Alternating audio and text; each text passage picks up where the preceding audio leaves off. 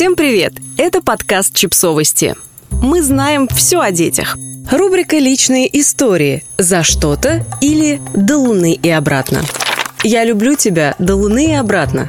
Даже если вы не читали книжку Сэма Макбартни, вы наверняка слышали эту фразу – ее можно считать самым известным признанием в любви, которое, впрочем, именно на взрослых производит впечатление, хотя и опубликовано в детской книжке. Да и произносит его в книге «Взрослый заяц зайцу-малышу», который, конечно, тоже любит родителя. Но для него любовь – это скорее игра. И маленькие читатели эту игру слушают и подхватывают. Моя младшая дочь говорила, что ее любовь ко мне такая же длинная, как волосы у принцессы. Старшая сравнивала свою любовь ко мне с облаком, имея в виду, что любовь необъятна, просто огромна. А сын в свои четыре утверждает, что любит меня почти так же сильно, как свой пластмассовый мусоровоз. Вот такая конкретная, точная, очень понятная любовь, которая для ребенка не столько в заботе, внимании и ответственности, сколько, например, в шоколадных конфетах.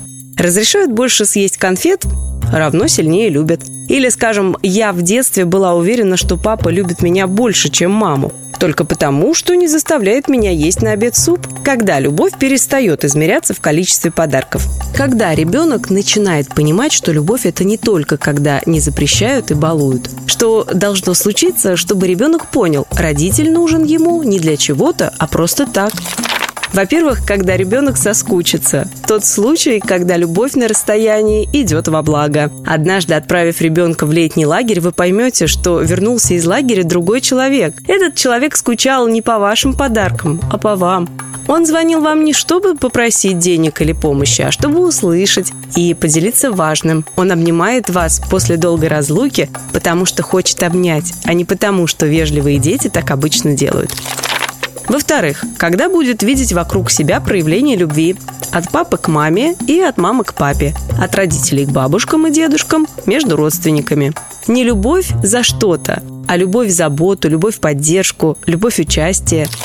В-третьих, когда вырастет, когда желание быть услышанным станет важнее желания заполучить новые джинсы, когда потребность быть понятым заменит потребность обладать чем-то, когда отдавать станет приятнее, чем получать.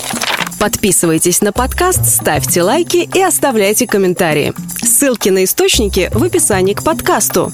До встречи!